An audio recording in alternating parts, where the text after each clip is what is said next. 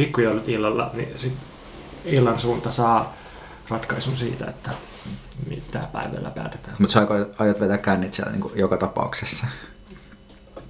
Koska lauantaina oli data suun kalenterissa. Mä haluaisin pitää sen mahdollisuuden auki. Joo, ja sulla on se auki.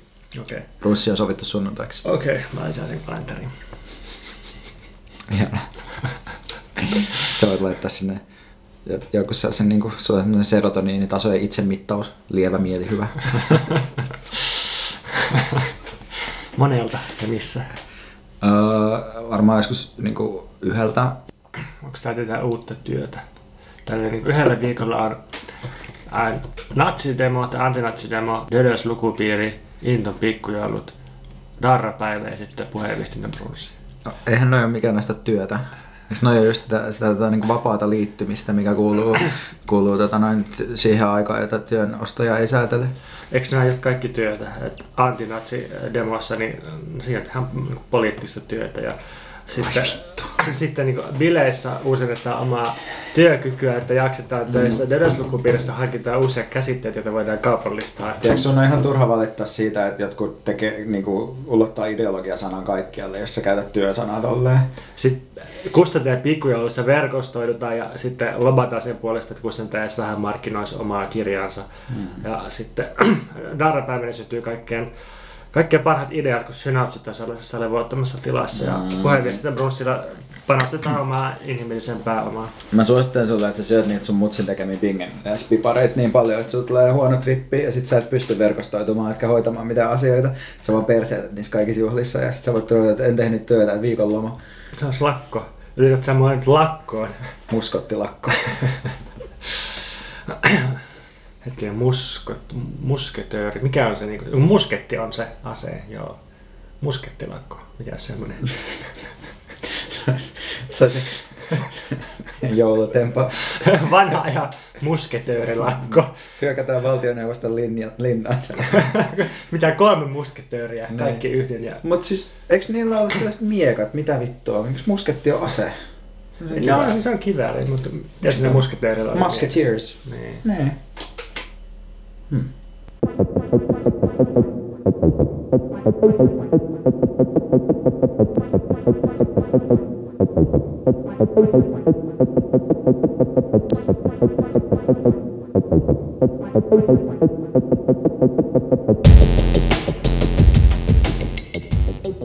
Kuuntelet jo 13 Mikä meitä vaivaa jaksoa.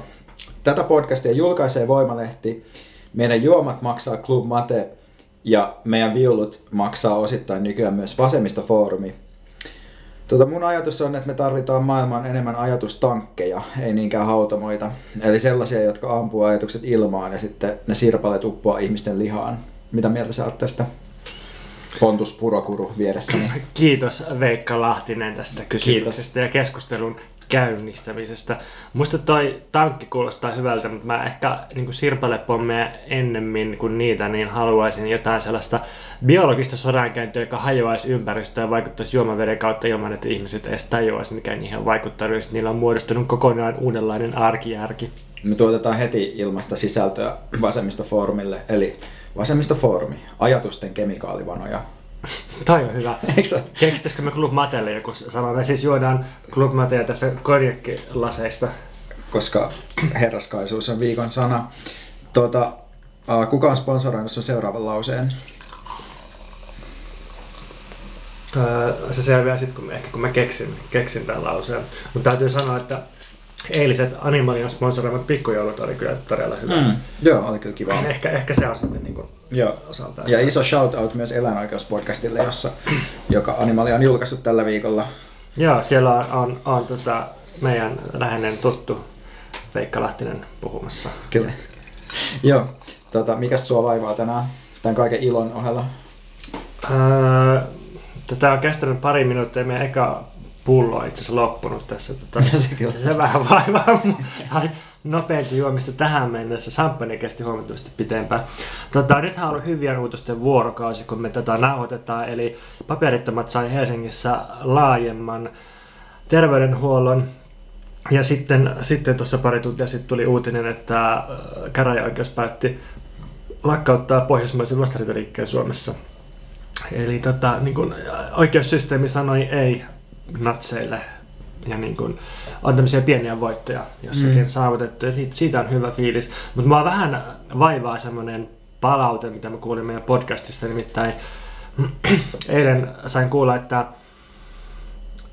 että ikään kuin meitä kohtaan olisi joku kynnys tulee esimerkiksi juttelemaan meille, koska me kuulemma name droppaillaan niin paljon. Että... Tai ketä me name droppaillaan. Niin mäkin mietin, että että tota, mutta mm. mut mä myös samalla lupasin ilmoittaa sut name droppailun Suomen mestaruuskisoihin. Ne oli jo. Niin, mutta seuraavana vuonna, että, ah. että niin kuin treenataan sua nyt tää seuraava vuosi ja sit sä mm. oot niin kuin erityisen hyvässä kunnossa silloin. Mutta siis tämä palaute oli semmoinen, että, että joku vertaili tota omaa luokkaa podcastia ja meitä ja sitten se oli silleen, että, että se on, se on niin kuin vähän parempi se omaa luokkaa, koska ne on sellaisia tyyppejä, että niille niin kehtaisi mennä juttelemaan, kun taas meille ei uskalla tulla juttelemaan. Mikä se kriteeri toinen mukaan? Niin. Jos ajattelee vaikka, että en mä Sokrateelle välttämättä olisi mennyt juttelemaan, koska sitten se olisi vaan saanut niin kuin sen pitkällisen kätilöinnin perusteella irti, että mä en tiedäkään, mitä mä yritän sanoa.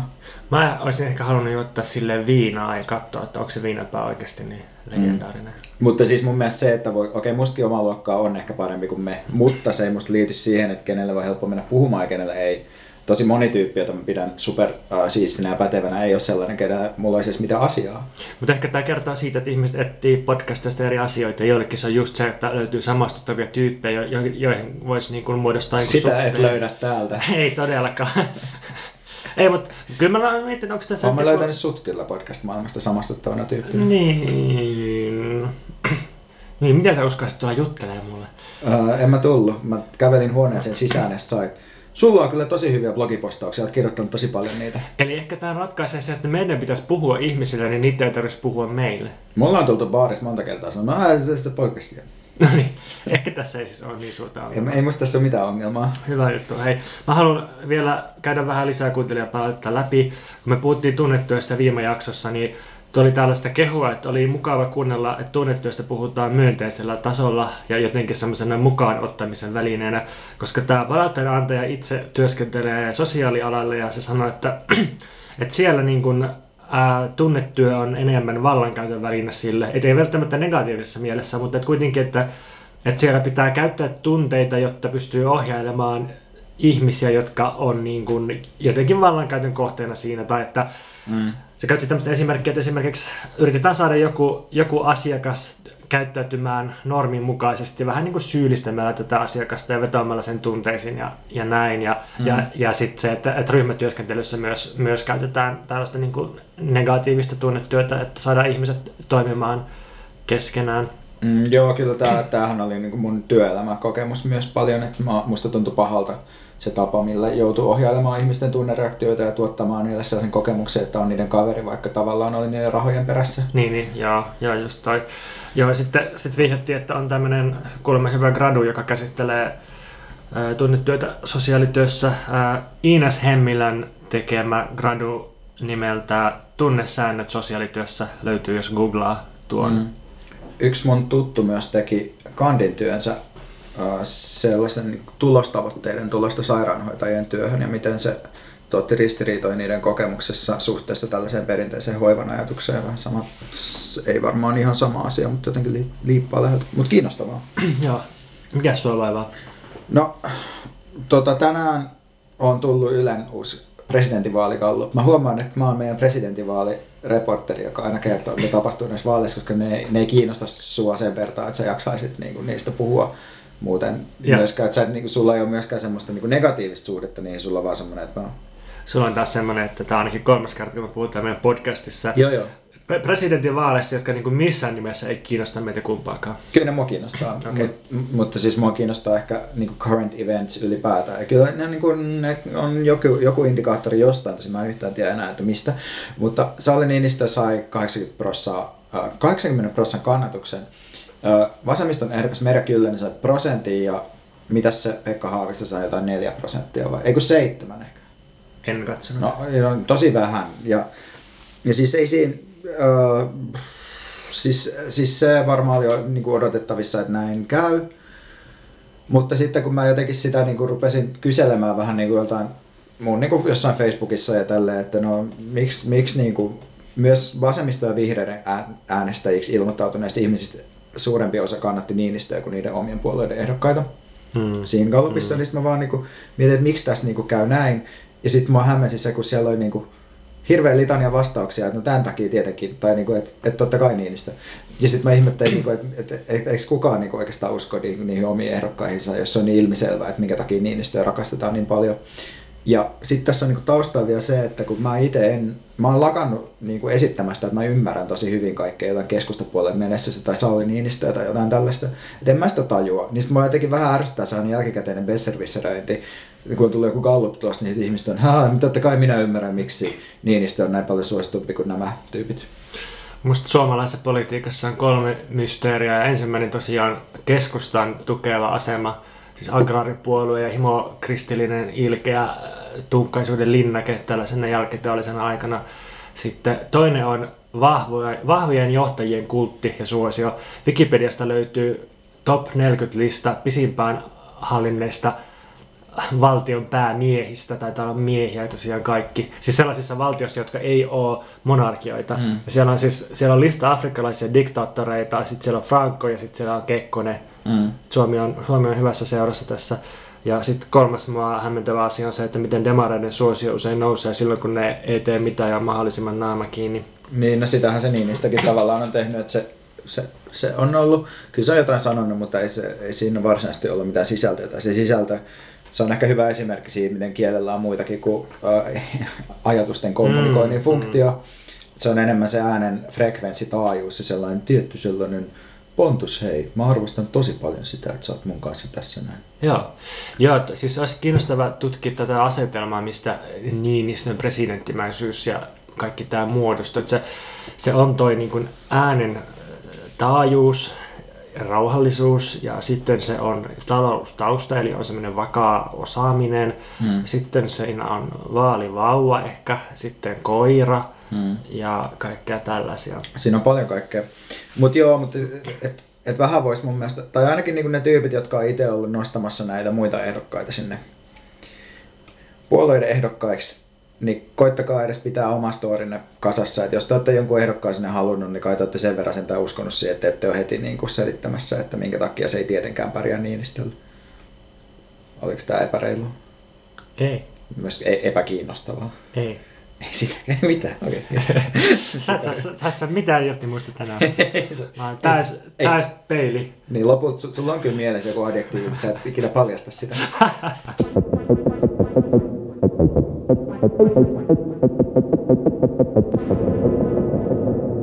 Tuli mieleen tämmöinen pieni juttu, että musta tuntuu, että, että meitä on huijattu ja oikeastaan huijataan jatkuvasti. No sä aloitit jo, mä luulin, että sä muuten vaan, että sulla tuli mieleen pieni juttu. Tosi luontevasti aloitit, jatka vaan. Okei, okay, hienoa.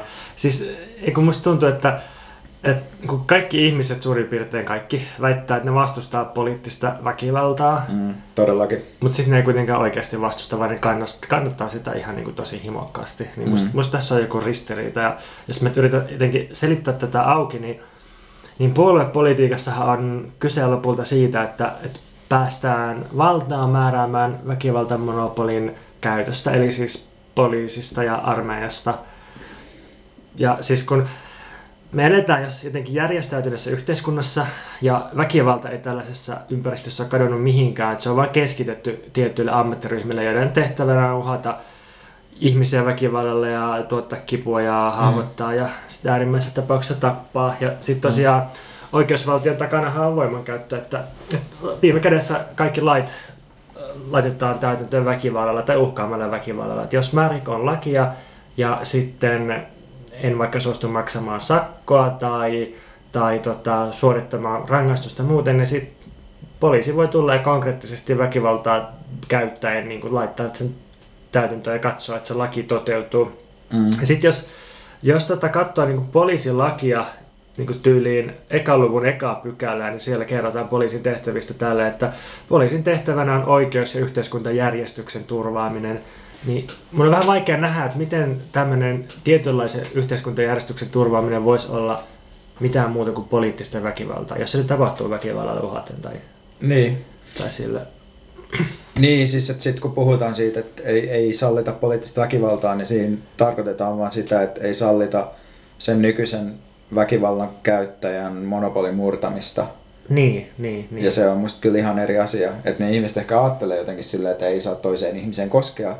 Se on se fiilis, mutta että se, siinä niin kuin on vaan täydellisesti sokeutunut silleen, että millainen määrä väkivaltaa meitä ympäröi joka paikassa. Niin, mutta jotenkin se, että jos joku tyyppi kaataa Coca-Colaa valtionvarainministerin päälle, niin tämä väkivalta, tämä on rajutempos. Ja sitten samaan aikaan ajatellaan, että on täysin ok, että meillä on tuhansia ihmisiä marssimassa täällä, joilla on, on niin tappavat käsiaseet ja kaasua ja sähköä ja projektiiliaseita ja vaikka mitä, ja ne voi ottaa ihmisiä kiinni ja pitää vuorokauden poliisivankilassa ihan niin kuin poliisilain perusteella ja näin. Niin siinä on niin kuin joku, joku tällainen jännä, mm. Tosi vahva ristiriita. Mun mm. mielestä jos, jos kannattaa valtiota ja, ja luottaa poliisiin, niin silloin kannattaa poliittista väkivaltaa. Ja tämä voi olla siis ihan perusteltu juttu, ei siinä mm. mitään, mutta että, mm. että olisi kiva, että ihmiset myöntäisi sen. Niin, mutta tuossa on musta jotain sellaista, että miten, jos ajattelee, miten semmoinen, äh, miten ideologialla voi, voi niin peittää asioita tai käyttämällä tietynlaista kieltä. Että silloin jos puhutaan väkivallasta johdonmukaisesti että poliisihan käyttää mun muistaakseni, ne käyttää niinku eri sanaakin, kun vä, ne ei puhu väkivallasta silloin. Voimankäytöstä. Niin voimankäytöstä, se on kun ne puhuu omasta väkivallastaan. Mm. Että se on just tehty, on tehty tämmöinen kielellinen erottelu, ja musta ihan mielenkiintoinen rinnakkaistapaus tässä on, on se Me Too-kampanja, missä mua, mua vähän ihmetytti se, kun siinä oli, monet ihmiset oli silleen, kun se alkoi, että tämä on turha kampanja, koska on jo tuotu esiin, ihmisten tulisi jo tietää, että seksuaalinen ahdistelu, että sitä tapahtuu joka paikassa Joten tämä kampanja olisi jotenkin siinä mielessä pointless, että, että se on vähän niin kuin moralistinen mm. juttu, että kyllä ihmisten pitäisi jo tietää. Niin. Mutta kun se mun mielestä on just niin, että jos on olemassa joku tämmöinen niin patriarkaalinen kulttuuri, mikä tietysti ei ole mikään monoliitti, vaan koostuu tosi monipuolisista käytännöistä,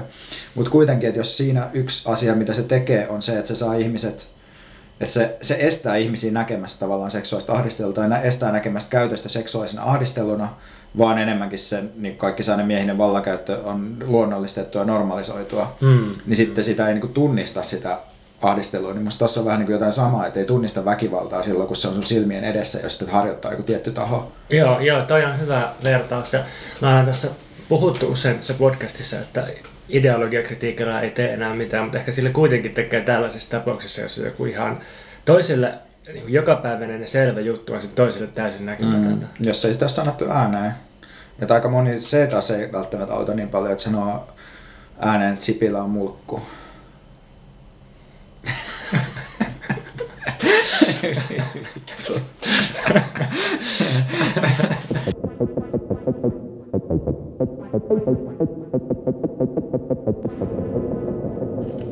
Nyt kun me ollaan ruvettu touhuamaan, eli menty kimppaan. Mä en tiedä, miten mä voisin välttää tällaisen hiukan seksuaaliset kuulostavan tavan ilmaista se, että me tehdään nykyään yhteistyötä vasemmistoformin kanssa. Niin tämä kuulostaa siltä, että mä oon valkannut tämän tekstin sillä perusteella, että nyt on tämä yhteistyökuvio. Mutta mä törmäsin tähän kyllä jo ennen kuin mä olin sopinut, että me ruvetaan to- touhuamaan vasemmistoformin kanssa. Siis luin Mikko Jakosen tekstin, jonka se oli kirjoittanut perusteen nettisivuille otsikolla Konflikteista demokratiaan ja takaisin. Ja tota, Mikko Jakonen on myös tyyppi, johon mä äh, oon törmännyt aina silloin tällöin. Mun mielestä sen tekstit on ollut yleensä aika hyviä ja sitten tuli myös vastaan tässä Pontuksen ja Anton Montin keväällä ilmestyvässä kirjassa, jonka es, tota, noin vedoksia, puhutaanko vedoksista? Joo, taittovedoksista. Niin, lueskelin tossa. Eli se on varmaan tämmönen, yksi kanssa tämmönen liikeveteraani, joka ehkä oli jossain reunoilla. Joo, se on ollut siis Mikko Jakonen on tyyppi, joka aloitti puuseppänä työuransa Jeesus. Kyllä, tavallaan. On, se on vetänyt myös raamattu lukupiiriä yliopistolla aikoinaan. Oikeasti? Joo. No. Todella monipuolinen tyyppi. Joka aloitti 12 pu- seuraajaa, yksi täys heitteri. puuseppänä ja sitten tota, oli töissä Rakselle ja sitten sit päätti, että se vaihtaakin yliopistoa alkaa tutkimaan poliittista filosofiaa ja kirjoitti aikoinaan verkkolehti Megafoniin todella kiinnostavia tekstejä, jotka ovat tärkeä osa mun poliittisen kasvun prosessia. Eli se on sulle eräällä tavalla isä, tietotuus ja elämä. Ei ole yhtäkään näistä kyllä. Okei, okay, okei, okay, sori, sori, sori. Mutta joo, niin siis kirjoittaa, kirjoittaa varmasti, niin kuin, tai varmasti kirjoittaa kiinnostavia tekstejä, tämäkin on kiinnostavaa, mutta ei liian vaikea mun mielestä, koska se on usein, usein vähän silleen tämmöistä niin kuin eurooppalaista ää, nyky poliittisesta teoriasta innostuneille tyypeille, että se teksti on helvetin vaikeaa. Tämä ei ollut sitä, ja tämä itse pääajatus tässä tekstissäkään ei ollut mun mielestä mitenkään kovin ihmeellinen. Että siinä vaan puhuttiin siitä, että miten ää, ei oikeastaan voida puhua politiikasta ilman konfliktia, että silloin se muuttuu hallinnoinniksi, ää, jos konflikti jättää pois. Niin, ja sitten tätähän se julkisuuden kuva politiikasta on, että se on nimenomaan hallinnointia järkevien kustannusneutraalien teknisten päätösten tekemistä. Ja sitten taas liikkeet ja poliittinen filosofia on se korostanut, että politiikka on nimenomaan uuden tekemisen taidetta tai uuden avaamisen taidetta mm. tai uuden mahdollistamisen. Ja tuntuu, että tätä korostaa oikeastaan politiikan teoreetikot niin sanotusti oikealta vasemmalle, jos, jos joo, ajattelee, joo. että Schmidt ihan yhtä paljon kuin Kuran Sierra. Joo, joo, joo. Joo, siis kaikki, kaikki liikkeet, myös fasistiliikkeet, jotka yrittää... Nyt name dropattiin muuten rankasti. Niin. Miehiä. Kyllä. Niin, Mut niin, niin kaikki, kaikki liikkeet fasistista anarkisteihin ja kommunisteihin, jotka yrittää muuttaa yhteiskuntaa, niin käyttää konflikteja hyväkseen ja yrittää yrittää määrittää joitain asioita mahdollisiksi ja toisia mahdottomiksi. Just tämä rajojen vetäminen on sitä politiikan tekemistä. Ja sitten sit kun työskennellään rajojen sisällä, niin se on oikeastaan sitten se niin kuin, tavallaan vähäpätöisempi osa politiikkaa. Mm. Ja, ja siis jotenkin tätä tulee mietittyä aika paljon itsekin, kun toimii myös työssään niin poliittisella kentällä, että, että on järjestössä ja sitten toimii vaikka puolueiden kanssa ja sitten on jonkinlainen yhteys myös liikekenttään ja jotenkin miten nämä mistä ne aloitteet tulee, ja harvemminhan vaikka aloitteet tulee puolueilta, että ne yleensä operoi sillä, että, että jossain, jossain liikkeissä tuotetaan jotain tai tuodaan näkyviä jotain konflikteja tai tuotetaan käsitteitä ja sitten puolueet voi niitä napata ja olla hyödyllisiä. Joo, yleensä se tuntuu menevä jotenkin silleen, että uudet aloitteet syntyy liikkeessä ja kadulla ja somessa ja tämmöisessä epämääräisessä kuhinapöhinässä. Kommunikaatiossa ja... Niin, ja sitten ne valuu sieltä jonnekin, sanotaan vaikka järjestöihin ja yrityksiin, tälleen niin kuin jotenkin rakenteellisempaan puoleen, mutta ei, ei sellaisia, jotka on osa jotain virallisia koneistoja. Ja sitten puolueet on melkein niin kuin viimeisten joukossa, jotka sitten ottaa mm. tätä haltuun. Ja puolueet ei yleensä lähde ottaa riskejä. Jotta jotta puolue voi lähteä tekemään jotain aloitetta, niin sillä pitää olla jo valmis kannatus. Puolue ei voi tuottaa sitä kannatusta, joku muu pitää tuottaa se mm. kannatus ensin. Edes joku orastava kannatus. Vasta sitten puolue lähtee toteuttamaan sitä. Ja tästä varmaan hyvin viimeaikaisia keskusteltuja esimerkkejä on perustulo ja ehkä myös tämmöinen tiukka maahanmuuttopolitiikka. Joo, ja sitten sit ihan tota, tasa-arvoinen avioliittolaki on myös hyvä mm. esimerkki siitä. Että kaikki on puskettu puolueisiin sisälle. Joo, joo. Mm. Ja Tämä teksti kannattaa tosiaan lukea ihan vaan jotenkin sellaisena, että mä oon niin miettinyt, että mä haluaisin lukea jotain niin konfliktin käsitteestä myös. Ja, ja tuossa ihan hyvin mun mielestä avattiin sitä, että mistä niissä on perusmuodossaan kysymys. Uh, Mutta sitten mä haluaisin laittaa tämän tekstin keskustelemaan tällaisen toisen hyvän tekstin kanssa, jonka luin myös verkosta, jossa paljon vietän aikaa. Eli Timo Harjoniemen, joka tekee mm, ymmärtääkseni väitöskirjaa viestinnästä – tai jostain media-aiheesta kuitenkin. Kirjoittaa siis hyviä tekstejä uh, ihan täl, tälleen blogiin, en ole hänen artikkeleitaan lukenut. Mutta tämä käsittelee ilmastonmuutoksen politisoimista. Uh, mikä sen tekstin nimi nyt olikaan? Mä oon kyllä mun mielestä laittanut sen jonnekin. Aa, keskustelu ilmastonmuutoksesta kaipaa vähemmän konsensusta ja tiedettä ja enemmän politiikkaa. Mä vähän taputin käsiäni jo, kun mä luin tuon otsikon, koska se on myös kirjoitettu nimenomaan tällaiseen popularisoivaan blogiin, eli ideana ei ole pelkästään käydä keskustelua tiedeyhteisön kanssa tai ehkä ollenkaan käydä keskustelua tutkijayhteisön kanssa, vaan just avata tota, tota hommaa ulospäin, mikä tavallaan tässä Jakosenkin tekstissä on varmaan se idea. Mm. Mutta mut mä siteraan Harjoniemeä.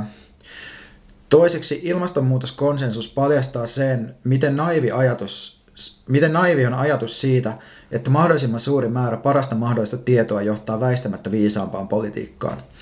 Enemmän kuin tietoa ja konsensusta ilmastonmuutos kaipaa politiikan ja demokratian selkäydinnestettä, vastakkainasetteluja ja tunnetta. Edistyksellisten liikkeiden olisi nykyistä vahvemmin osoitettava ne vastustajat, jotka hyötyvät nykyisestä fossiilikapitalismista. Ilmastonmuutoksen kohdalla politiikkaan olisi tuotava tiedolliseksi intohimo. Tämä on jotenkin niin loistavasti ilmastu se, että, että ilmastonmuutos, joka, jonka pitäisi olla kaikkein poliittisin asia ja kaikkein niin kuin, pitäisi olla vaikka luokkataistelun ytimessä, niin sit siitä onkin tullut kaikkein epäpoliittisin asia ja pelkkä mm. tekninen kysymys. Sitten keskustellaan sitä, että Pitäisikö hakata vähän vähemmän metsää vai pitäisikö asentaa avaruuspeilejä, jotka heijastaisi valoa takaisin? Ja Greenpeacein, entinen Greenpeacein, onko se ilmoittanut siitä, että se Joo. Joo, eli entinen Greenpeacein tota noin, työntekijä Tapio Laakso kylläkin huomautti, että, että tämä keskustelu ja tämä teksti on relevantti ehkä aika rajallisessa kontekstissa, tai hän kiisti ylipäätään sen relevanssi, koska hän sanoi, että ilmastonmuutosliike on kuitenkin olemassa, ja että esimerkiksi tämä Dakota Access Pipeline tota, kamppailu on nimenomaan ilmastonmuutoskamppailu, missä on hyvin vahvakin äh, konflikti ja, ja politisointi just öljyteollisuuden ja alkuperäisväestön välillä. Joo, ja onhan siis esim. toi Naomi Kleinin Tämä muuttaa kaiken kirja, niin mm. sehän oli semmoinen iso, iso liike tässä ilmastonmuutoskeskustelussa, että se nimenomaan politisoi tuon luokkan näkökulmasta ja osoitti, mm. että, että on tietyt talat, jotka hyötyy siitä, että, että ne kyseenalaistaa ilmastonmuutoksen uskottavuutta ja yrittää jarruttaa toimia, jolla mm. fossiilisia polttoaineita ajattaisiin alas ja näin edelleen. Mm. Siis musta tämä pointti pätee tosi hyvin siihen, että miten tällä hetkellä Suomessa näyttäytyy mm, keskustelu. Joo.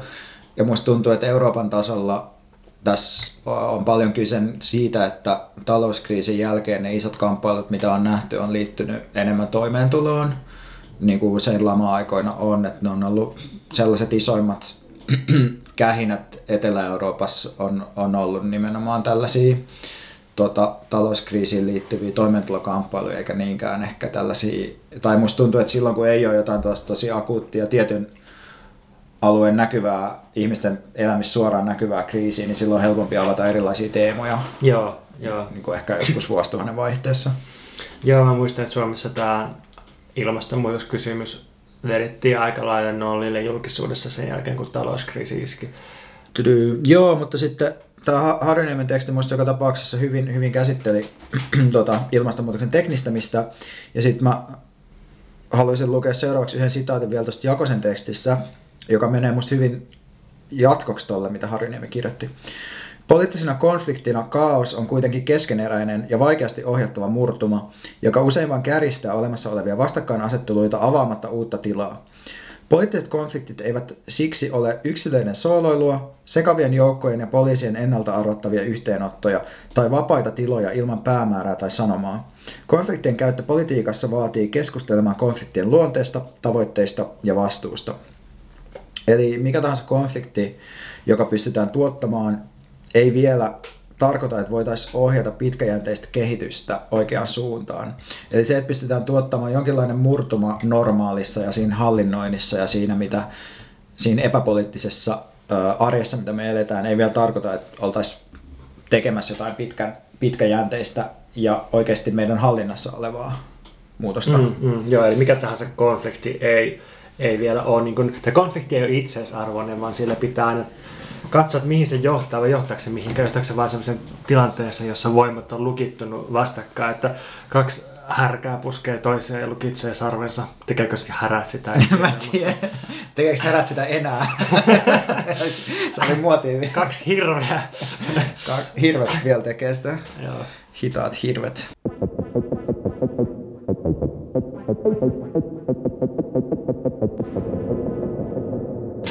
Mutta tämä toi mun mieleen tämä kohta. Um, oikeastaan sen sun ja Anton Montin kirjan, sen mitä te kirjoitatte siinä uh, tuosta 2000- tai 00-luvun prekarisaatio liikehdinnästä, joka onnistui politisoimaan perustulon, mutta sitten 00-luvun loppupuolella heräsi kysymys, että mihin mennään seuraavaksi. Et silloin on onnistuttu avaamaan ehkä ihan hyvinkin konflikteja, nyt tässä jotain keskustelua, mutta sitten ei välttämättä ollutkaan suunnitelmia sille, että, että mitä tämä liike tekee nyt, kun se on tuotu tapetille.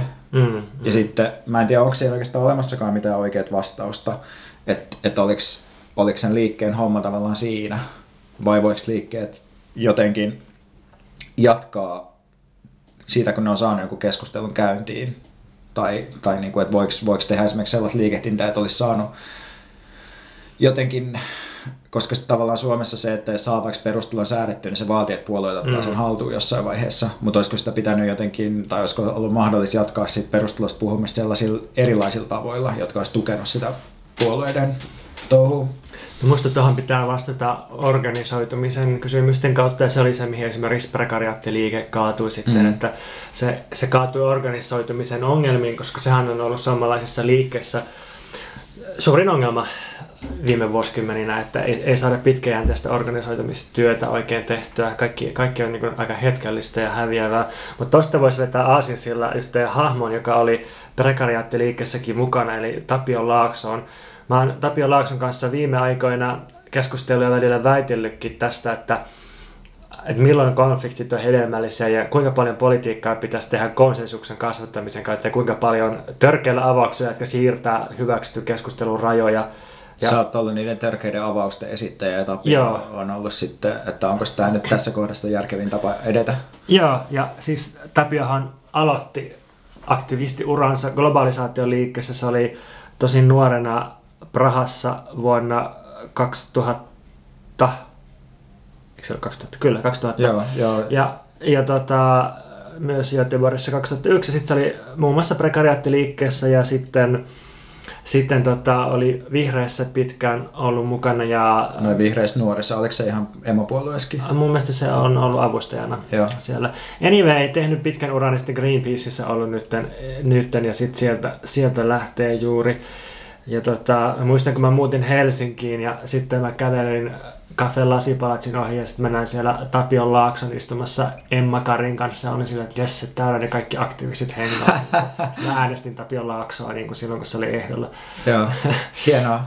no niin, joka tapauksessa sit, äh, Tapio nyt kirjoitti tällaisen, tällaisen laajemman tekstin äh, näistä meidän keskustelujen pohjalta ja mikä sen kanta on tähän. Ja tämä ei, ei ole vielä julkaistu missään, mutta tämä varmaan lähipäivinä pistetään jonnekin. Sä yrität lobbaa sitä johonkin hyvälle alustalle. Joo.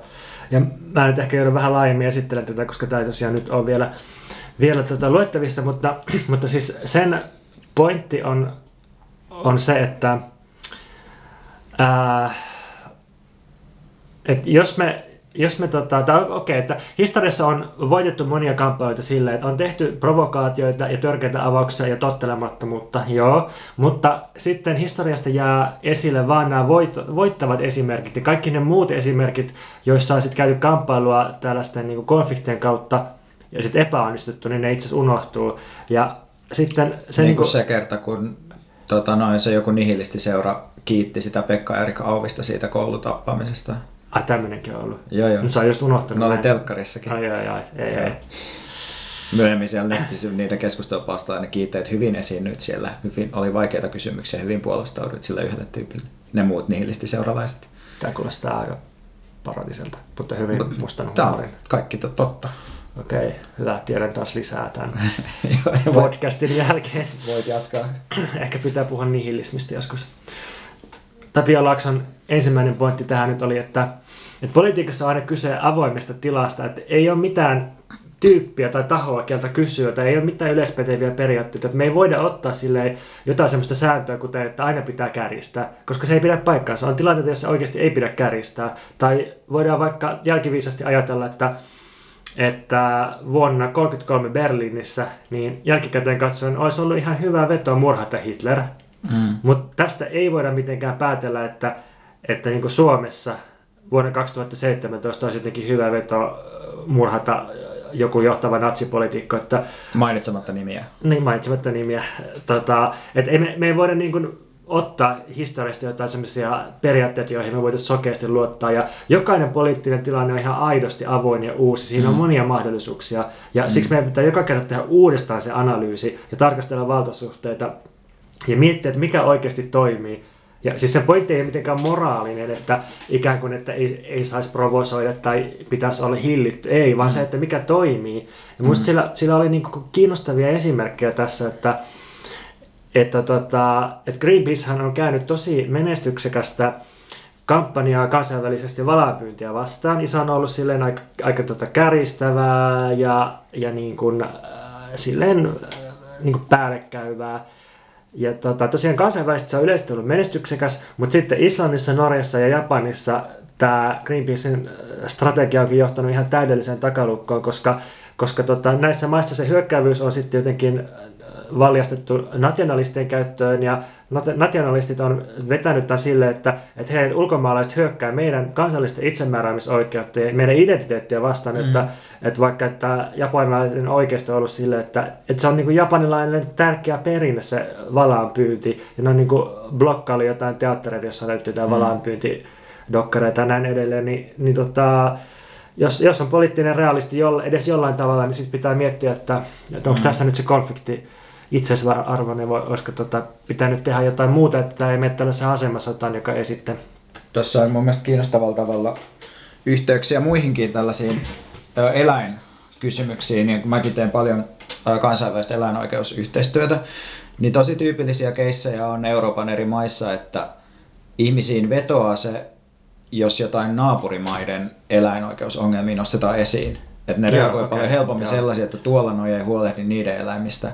Mutta sitten jos omassa maassa tapahtuu jotakin, niin se on usein hyvin vaikeaa vaikeita niin kuin hyväksyä. Ja tämä itse asiassa jollain tavalla mun mielestä pätee myös siihen, että saatte tätä Suomen jättikettuskandaalia.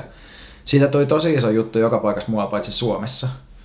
Se on kiinnostavaa, että, että eläinoikeuspolitiikkakin saatetaan kokea tosi niin kansallisten kehysten kautta. Mm, kyllä se silloin, kun mennään liikkeiden ulkopuolelle ja mennään sellaiseen vaikeasti määriteltävään yle- yleiseen sellaiseen massaan tai yleisöön, niin silloin, joilla kuitenkin nämä niin mediat kirjoittaa.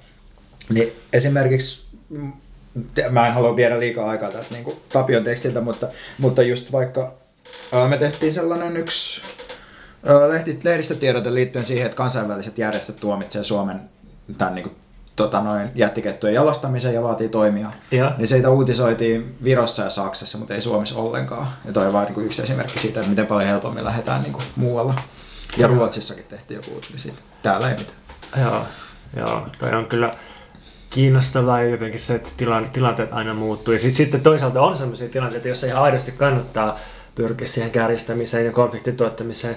Tästäkin mm. oli Tapio Laaksella tämmöinen esimerkki, että hän pari vuotta sitten kampanjoi, tai siis monta vuotta on kampanjoinut Shellia vastaan Alaskassa, jossa ne harrasti siis arktista öljynporausta ja sitten ne mietti, että miten ne sais, sais niinku, niinku konf- konfliktin kautta aikaan kriisin ja sen kautta sitten saisi painostettu Yhdysvaltojen hallinnon reagoimaan tilanteeseen ja sitten sattui tämmöinen tilanne, että että Shellin suomalainen jäänmurtaja Fennika ajoi Karille ja joutui palaamaan Portlandin satamaan. Ja Portlandhan on niin kuin yksi Jenkkien ympäristöaktivismin niin kuin pesäpaikoista.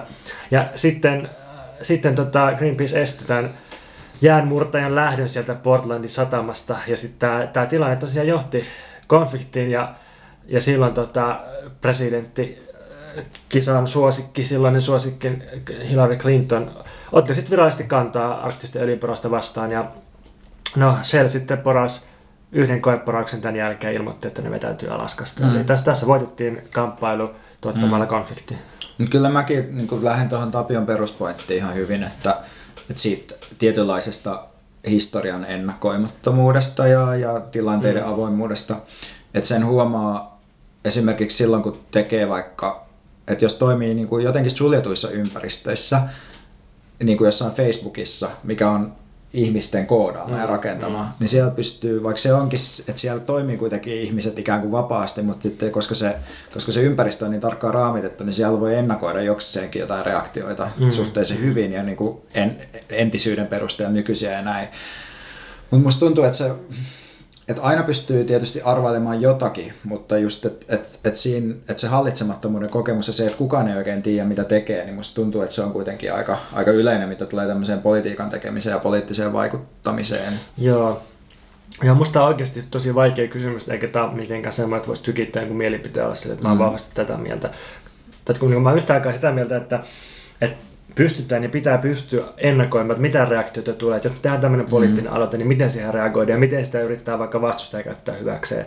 Ja onhan niin riskihallinnassa idea, että sä et tiedä, mutta sä niin arvioit, että niin. esimerkiksi näin voisi käydä niin. muutama skenaario. Mutta samaan aikaan mä oon myös sitä mieltä, että, ei, että politiikassa ei voi tehdä niitä uusia avauksia, jos koko ajan pelkää, että, että tota, että joku aloite antaa vastustajalle aseet käteen. Ja sitten mm. kun vastustaja, niin kun, siis äärioikeisto tai ylipäänsä konservatiivinen oikeisto, niin nehän yrittää kaiken aina vetää vetää yhteen ja niin kuin nimenomaan mm. jumiuttaa semmoisen asemasotaan, että, että niin kuin heti jos puhutaan siirtolaispolitiikan parantamisesta, niin sitten ne, sit ne yrittää vetää sen siihen, että no niin, tällainen mm. hallitsematon maahanmuutto vyöry alta mm. hyökyy tänne.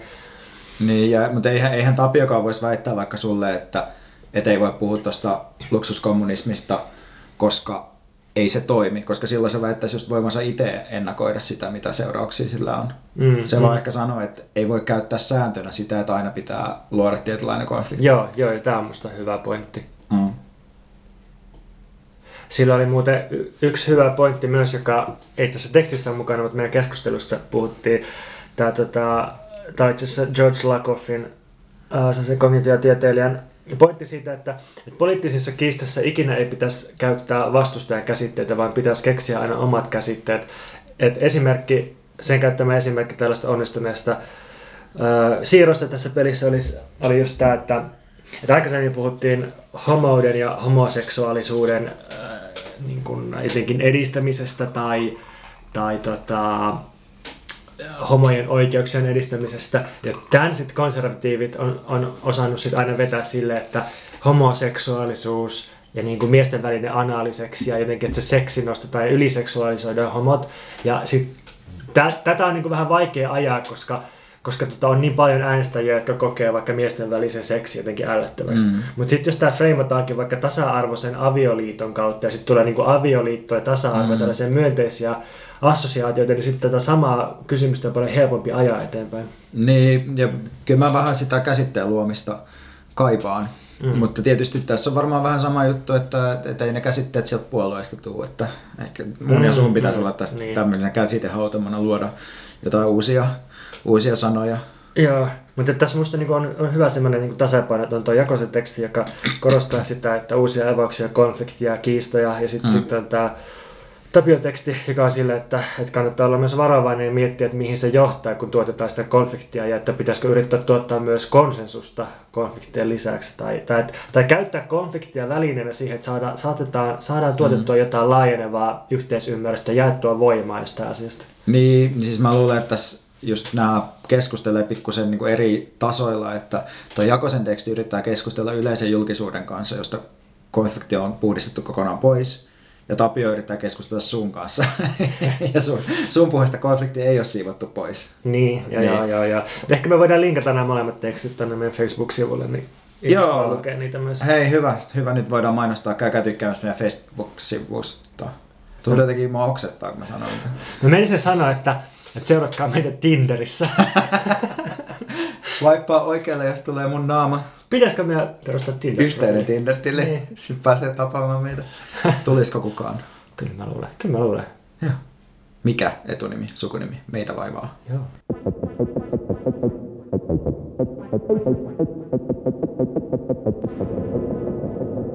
Me ollaan pitkästä aikaa saatu lukijakysymys ja niitä saa muuten lähettää lisääkin.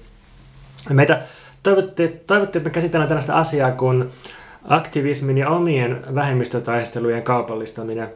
Siis kun perinteinen kuvio on se, että, että jotkut tekee aktivismia tai jotkut tekee jotain raflavaa ja sitten joku muu kaupallistaa sen, joku muu sit nappaa sen vaikka sen tyylin tai jonkun sloganin ja sitten myy sitä. Mutta nyt on aika paljon ilmoilla sitä, että aktivistit tai, tai jotkut vähemmistöt, jotka tekee politiikkaa, niin itse alkaa kaupallistaa ja myydä siis omaa tarinansa. Ja sitten voi kysyä, että onko tässä mitään ongelmaa tai niin kuin mikä taustalla on. Ja me ollaan puhuttu tästä muun muassa kehumalla sitä, että miten ruskeat tytöt järjestettyy poliittisesti yhdellä tavalla siten, että, että sen lisäksi, että ne saa liberaalia rahat säätiöiden kautta, niin ne myös myy omassa kaupassaan kaikkea niin kuin, vähän niin kuin brändi, vähän niin kuin fanituotteita. Mm.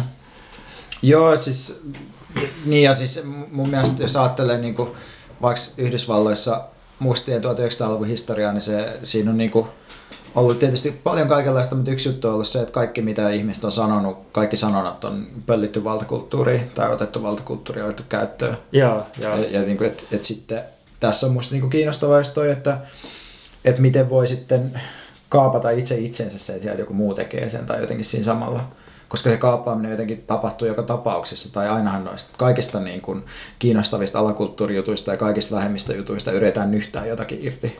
Joo, ja tämän kysymyksen meille siis esitti Mia Vistilä, ja sillä oli minusta tämmöinen kiinnostava pointti, että, että jos on tällaisessa vähemmistöpositiossa, jossa siis et, ajatellaan, että sä oot vaikka niin kuin, sekä rodullistettu että nainen, että vaikka niin kuin vähävaran ja niin edelleen, niin voi olla oikeastaan aika vaikea saada rahaa mistään, ja sitten sulle jää oikeastaan myytäväksi ainoastaan se oma elämäntarina tai arkinen taistelu. Ja sitten tavallaan on, tosi järkevää tai rationaalista taloudellisesti, että sitä sitten pystyy kaupallistamaan ja myymään. Mutta sitten sit kun alkaa tekemään sitä myymistä, niin sitten siinä tulee kaikkia näitä ongelmia, että sitä myyntityötä ei voi oikein tehdä yksin yleensä, eli pitää vaikka tukeutua kustantajaan, ja sitten kustantaja taas saa voittoa siitä itselleen sen tyypin niin kuin elämäntarinasta, ja niin tämä menee tosi vaikeaksi sitten. Mutta samaan aikaan niin mä en ainakaan haluaisi lähteä moralisoimaan yhtään sitä, että kun ihmiset rahoittaa omaa poliittista työtään niin. kaupallistamalla sitä itse tekemänsä poliittista työtä. Niin, mun mielestä ei kannata, että, että jos ajattelee, että siitä joku muu ottaa rahaa irti, niin varmasti siihen niin pyritään, että, että ne kaikki tahot yrittää hyötyä toisistaan. Mutta sitten mun mielestä, että, että jos ne yrittää sun, sun jotenkin sun edustamasta vaikka ryhmästä hyötyä joka tapauksessa, niin se, että siitä rahasta tulee edes jotain sulle itsellesi, niin on kuitenkin parempi kuin se, että sitten ei tule mitään. Joo, Joo ja sitten jotenkin tästä aukaisi mulle kauheasti kaikkia muistoja menneestä poliittisesta toiminnasta siitä, että että jotenkin, että joskus oli tosi vaikea sopia vaikka kokouspaikkaa, koska se ei saanut sopia mihinkään paikkaan, mikä olisi ollut kaupallinen. Mm. Ja tavallaan se oli ihan hyvä, koska sitten ne ei ole ollut rahaa, niin pystyi tulemaan sinne, mutta sitten oli kauhean, kauhean läävästä säätämistä myös välillä, koska sitten mm. sit, sit oli oikeasti vaikea tavata. Ja sitten myös se, että että piti tehdä politiikkaa tai pitää tehdä politiikkaa yhdessä, mutta sit, koska se on epäkaupallista, niin sit ei vahingossakaan haeta sillä rahoitusta tai ei yritetä hankkia siellä rahoitusta. Joten niin se, että joo. sä pystyt tekemään sitä, niin se vaatii, että sulla on rahaa jotain muuta kautta. Niin, ja musta tuntuu, että kai tämä niinku liittyy vaan, että miten suhtautuu ylipäätään siihen, että elää kapitalismissa, että onko se, pystyykö hyväksymään jotenkin sen, että on siinä sisällä toistaiseksi ja se ei nyt tästä ole niin mihinkään lähössä ja mm. sitä rahaa pitää jostain hoitaa kuitenkin oman elämänsä uusintamiseen ja oman elämän edellytystensä uusintamiseen, mm. että uloshan sitten ei pääse. Niin. Että kaikki raha on likasta rahaa ja kiertää, Joo. kiertää niissä riistokoneistoissa ja sitten että se, että, että mitä kautta sen sitten itselleen saa, niin ei ole varmaan mitään sellaista niin kuin oikea tapaa hommata itse rahaa. Että ehkä se, että saa säätiöt apurahoja tuntuu vähän puhtaammalta, vaikka nekin massit tulee tietenkin jostain niin kuin osakemarkkinoilta. Niin, ja ne tulee, ne tulee loppujen lopuksi kuitenkin siitä, että joku on tuottanut lisäarvoa työllä. Niin, ja näin. niin, niin, niinpä ei ole puhdasta rahaa tosiaan. Joo, mä olin tosi pitkään tuollaisessa aika epäkaupallisessa skeneessä ja suhtaudun tosi nihkeästi kaikkea yritystoimintaan. Mutta sitten mä oon myöhemmin alkanut miettiä, että voisiko tosiaan kaupallistamista, jotenkin omaehtoista kaupallistamista ajatella kuitenkin järjestäytymisen muotona. Et esimerkiksi äh, kun mun oman oppiaine eli, eli filosofian opiskelijat äh, järjesti semmoisen yrityskokeilun aikoina, niin mä olin tosi vihamielinen, että mitä helvettiä, että nämä, nämä niin kuin todellakin myy sen lopun, mitä jostain naurettavasta tai naurettavaksi muuttuneesta filosofian instituutiosta jäljellä. Mm. Nämä niin myy sen markkinoille, mutta sitten mä myöhemmin alkanut miettiä, että, että niin opiskelijoiden etujen näkökulmasta on tosi hyvä veto, että, että jos ne niin pystyy niitä luontomuistiinpanoja myymään yrityksille konsulttitoimintana, niin, niin miksei, miksei? Niin, niin, niin, siis jos sillä, sillä saa jotenkin vaikutettua siihen, että miten varallisuus jakautuu edes vähän. En mä kyllä, toi jotenkin kyllä tosi, ehkä, ehkä se niinku, se ajatus tavallaan siinä on kuitenkin se, että ne, ehkä että ne yritykset joka tapauksessa tekee sitä samaa paskaa. Että sitten se on vaan jotenkin, niin. että miten, miten ne niinku varat jakautuu. Mutta on tässä vielä se tietenkin, että sitten kun tämä lähtee menemään mukaan, niin sitten se imasee kyllä totaalisesti jossain vaiheessa. Ja sitten markkinat mm. vaan on sellaiset, että että tota, aina tulee sille, että voisi panostaa vähän enemmän, voisi tehdä vähän enemmän töitä, voisi myydä vähän enemmän ja sitten niin. lopulta, lopulta niin kuin on se, jota alkoi vastustaa. Ja sitten se, että alkoi tehdä sitä kyynisesti, sitten sit ei teekään sitä enää mm. kyynisesti. Ja sitten oikeastaan sille ei ihan yhtään mitään mm. väliä, että teet sitä kyynisesti vai ei. Niin, mun, mun mielestä se mikä ehkä, ehkä on jotenkin tärkeintä, että se, että se juttu, mitä, mitä haluaa tehdä eniten, ei ole, ei ole jonkun muun käskemää tai että sä et sitä alista jonkun muun käskyvallalle suoraan. Eli jos mä ajattelen vaikka, että mä että mä haluan rahaa jostain, mutta mä en halua, että silloin kun mä teen jotain vaikka ää, politiikkaa, sellaisia mulle itsellä tärkeitä politiikkajuttuja, että niitä olisi joku muu tilaamassa multa, tai niitä olisi joku muu sanomassa, että miten niitä pitää tehdä. Mm. Et silloin musta, että on ainakin jotenkin hyvä pyrkiä niinku erottelemaan se, mistä rahaa tulee, ja sitten se, että mitä tekee. Mm, mm. Niin, onhan nämäkin meidän hauskat pienet sponsoridiilit, niin sellaisia, että me ollaan ehdotettu aika niin kuin tarkasti tietää, että mitä me halutaan tehdä, mm. eikä silleen, että joku tota, brändi mm. on ollut meille siltä, tehkää näin, niin saatte tänne. Niin, niin, niin että et, joo, siis tämä on yksi asia ja sitten ei tämä ehkä, mä, en, mä toivon, että mä tuun tekemään muutakin politiikkaa vielä mun elämässä kuin tämä podcast. Tää, en voi olla, että tämä jätä. Täytyy sanoa, että tämä on ollut kyllä tämän vuoden onnistuneen poliittinen projekti mulla tämä. Sama.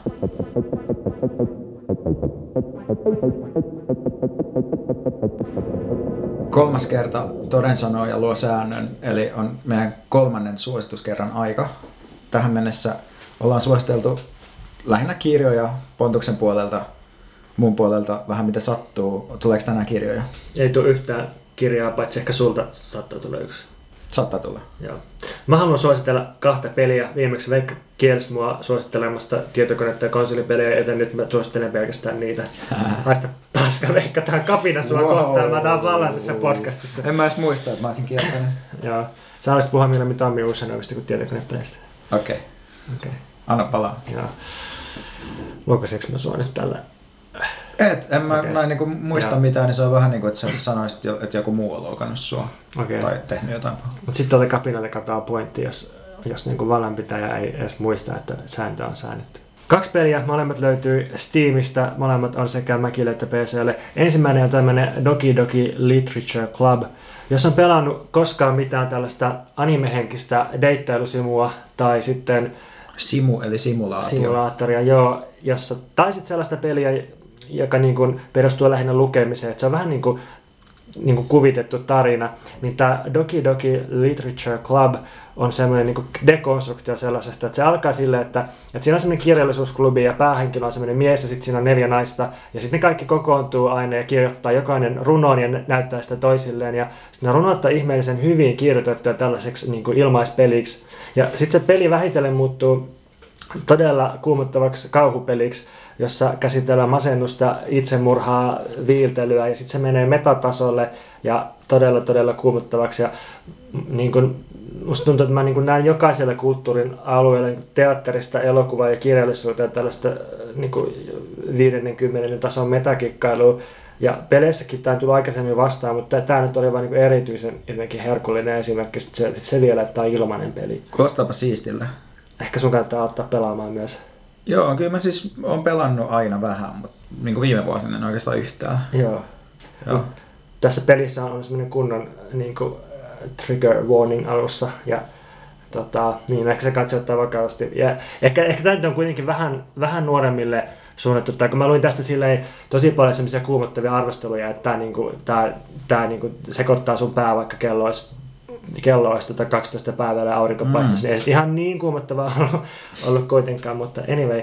Sit, Mitä Doki Doki muuten tarkoittaa? Ää, doki Doki on japania ja se, se on niin kuin, ää, kuvaa sydämen tykytystä, se on niin kuin tyky tyky. Kun Super Mario 2 oli alun perin nimeltään Doki Doki Panic ja sitten tota, se siirrettiin Mario franchise alle ja sitten sit tuli Super Mario Bros. 2. Joo, Japanissa on paljon Doki Doki alkuisia Tämä siis käsittääkseni ei ole kenenkään japanilaisen tekemä, mutta se on tosi hyvin omaksunut japanilaisen ää, niin kuin viidekulttuurin kliseet tämä käsikirjoittaja. Se on siis yksi tyyppi, joka on mun mielestä tehnyt kaiken tähän peliin, siis sekä visuaalit että käsikirjoituksen, että koodauksen, että musiikit, ja se on niin kuin silleen Tämä Jean-Luc Godard, tämä yksi tyyppi. Kunnon auteur-peli, joo. Ja indie-peleissä on tämmöinen auteur meininki nyt päällä, mistä päästään seuraavaan peliin, eli pelannut myös sellaista kuin Kentucky Road Zero, joka kertoo sellaisesta antiikkiliikkeen kuskista, joka saa paketin toimitettavakseen ja sitten se tota, menee mystiselle huoltoasemalle kyselemään suuntia ja sitten sitä huoltoasemaa ja itse asiassa en ollut siinä paikalla ja sitten se ajautuu tällaiselle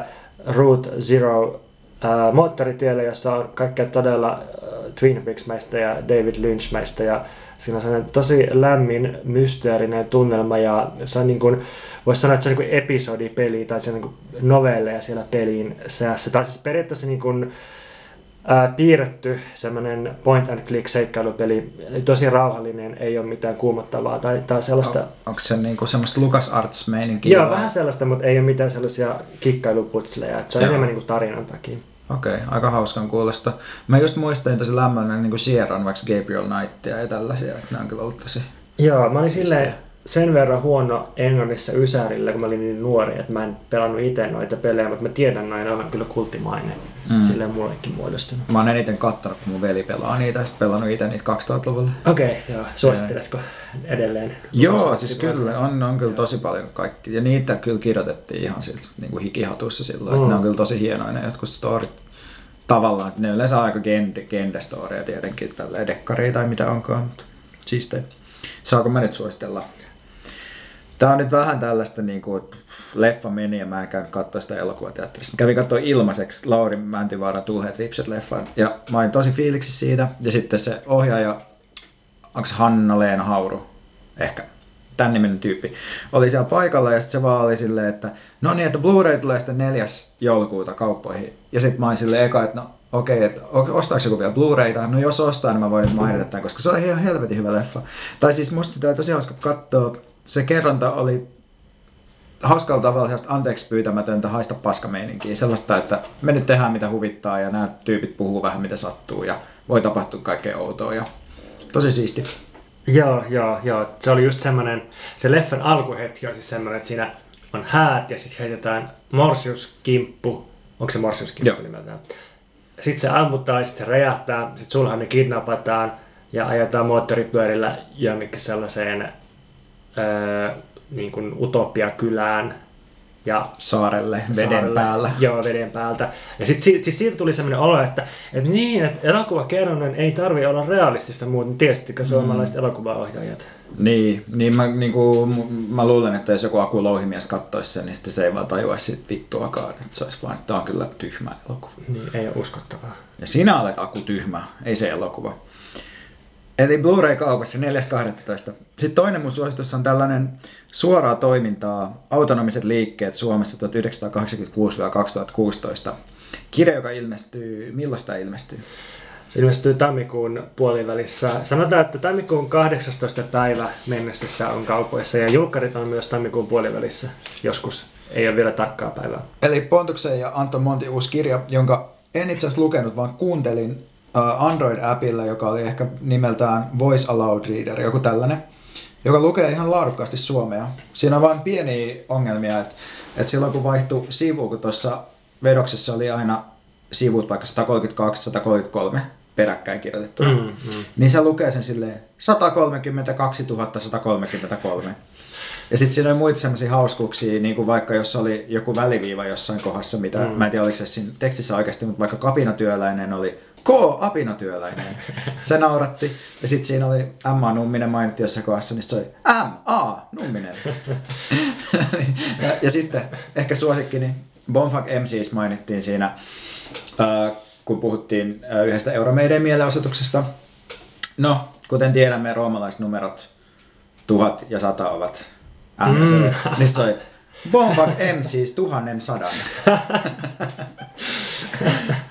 Mutta tämä kirja inspiroi mua ja oikeasti mun mielestä jotenkin täydentää sellaista ainakin omaa historiakuvaa ja käsitystä liikkeiden Ö, ei välttämättä liikkeiden jostain yhtenäistä historiasta, vaan ehkä siinä on ihan hy- hyvä sellainen ö, mikrohistorioiden yhteenkietoutuminen mm. ja ettei ollut mitään erityistä yritystä välttämättä rakentaa yhtä kaarta, paitsi jotenkin siitä, että tässä vaiheessa saatiin paljon juttuja läpi ja tässä vaiheessa ei ihmiset jaksanut tehdä ja tähän tyyliin.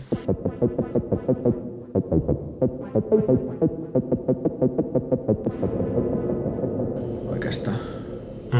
Mm. Saatiin jo ihan muualla. Ei, kun mä oon samaa mieltä. en mulla mitään lisättävää. Okei. Okay. Kuuluu jotain näin. Mä katsoin, että sä googlaa tai Reddit Cute Kittens.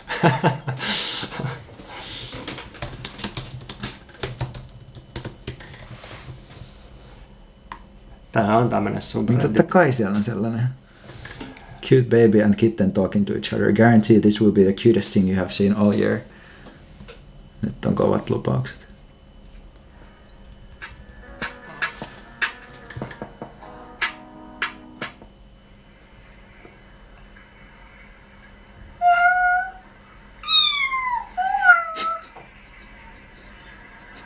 Tämä on aika hyvä. Tämä on vähän niin kuin saja voi. Ei erota kyllä, kumpi on lapsi ja kumpi kissa. Ei toi mikään baby. On ainakin neljä. Ei ole kyllä neljävuotias. Kolme. En mä usko, että siinä lukee mikä ikäinen se on. Mitä nyt tapahtuu? Mistä toi karhu? Karhu. se, katso, se näkee metaforan omalla minuudelleen siinä.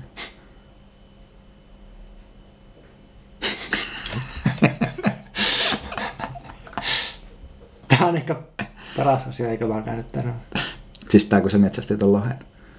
Tää video ylipäänsä. Totta, mitä helvettiä? Onko se sisiliska? Ei nyt sisilis, ne on isoja, ne jotain varaaneita tai jotain. Iguania. Huhhuh, Kunnon vääntö käynnissä. on kyllä. Mut siis painiiks ne vai paritteleeks ne? Mä luulen, että ne paini, mutta okei, nyt tuli kissa taas. Vähän niin kuin nyrkkeilee tämmöisen koiran kuvan. Sellaista, että se ku- mahdollisille kuuntelijoille, jos me julkaistaan joo, joo.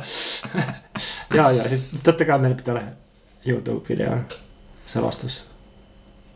Sitten on koira, se nuuskii, nuuskii. Yrittää, oho. Huh, mitä helvettiä. Pysty suoraan aitaan. Ihan sairaan ovelaa. Aika hyvä. Se kiila sitten sen toisen pylvään ja sitten aidan väliin ja sitten se pääsi aidan yli. Mikä toi on? Se on varmaan maarsu ehkä. Se, Nukahti ja kaati. yhtäkkiä näemme ihmisen betonimyllyssä. Tää on hyvä. Sitten trampoliinilla hyppivä puudeli, jota kissa lyö päähän. Kilpikonaa ratsastava koira. Pitäisikö meidän lopettaa? Joo.